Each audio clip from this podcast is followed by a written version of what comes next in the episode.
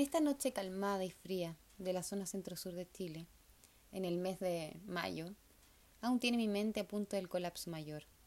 Una serie de sucesos que remontan desde hace años me hacen la persona que soy ahora. El dilema es, ¿soy buena o soy mala? A pesar de los tapujos que implanta la sociedad, me he mantenido fuerte y he sabido sobrellevar esta personalidad tan peculiar que me ha caracterizado a lo largo de la vida. Sin embargo, es digno de juzgar. Soy lo que llamarían algunos un adulto joven, una universitaria común, de una familia común, con una vida común. Sin embargo, es digno de juzgar. Esto me hace pensar, ¿lo que es común para mí es común para ti? ¿A qué llamamos normal, ordinario, típico? ¿Quién está en lo correcto y quién no? ¿Cuáles son los parámetros establecidos y por qué son esos y nosotros? Mm. Estas preguntas me hacen pensar en mi dilema existencial. Por mis actos, ¿soy buena persona o soy mala?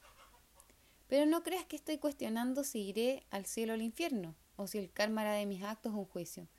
Solo estoy divagando acerca de cuán objetivas pueden ser las cosas que hoy y siempre a más de uno lo han tenido desvelado. Esto me hace pensar, ¿crees en el destino? Yo sí y tengo razones para pensarlo. En una fogata en el parque que me hizo pasar los mejores momentos durante ocho meses, estoy feliz, pensando en cómo la vida me ha bendecido con tantas, pero tantas cosas lindas. Para que vayan conectando con la historia, soy una joven agradecida de la vida, que agradece cada una de las cosas que he vivido, sin importar si son buenas o malas. En el fondo, yo no pierdo. Cuando gano y me va bien, bacán.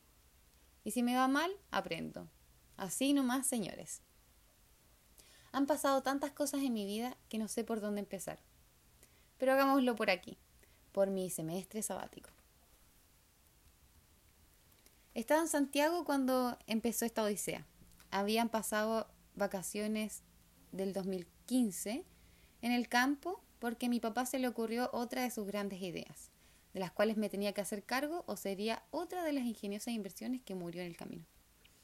Un tiempo de retrospección pasé en mi casa, ubicada en la localidad campesina cercana a una ciudad llamada Murchel, que es la última ciudad de la octava región, antes de pasar al sur de Chile.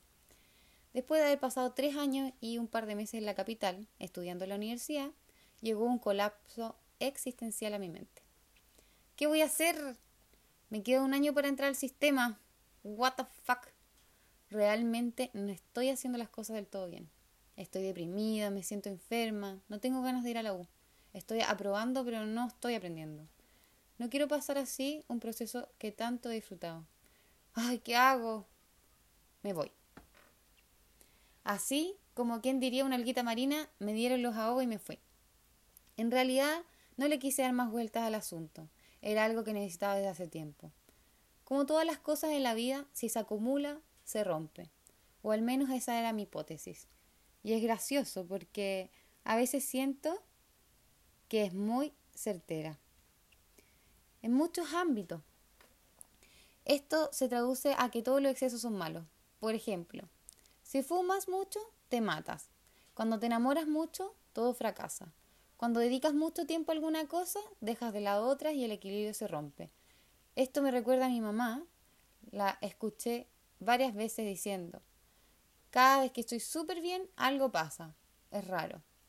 El abuso de las drogas, el exceso de la flojera, el exceso de mentiras, ¡pum!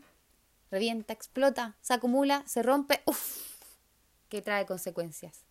Llámalo karma, ley de la atracción, acción y reacción, etc. Lo que está claro es que no puede destruir, no nos puede destruir, somos humanos, la raza más fuerte. Y es irónico, porque en realidad somos los más frágiles, fisiológicamente en relación a nuestros primos los monos, el resto del reino animal.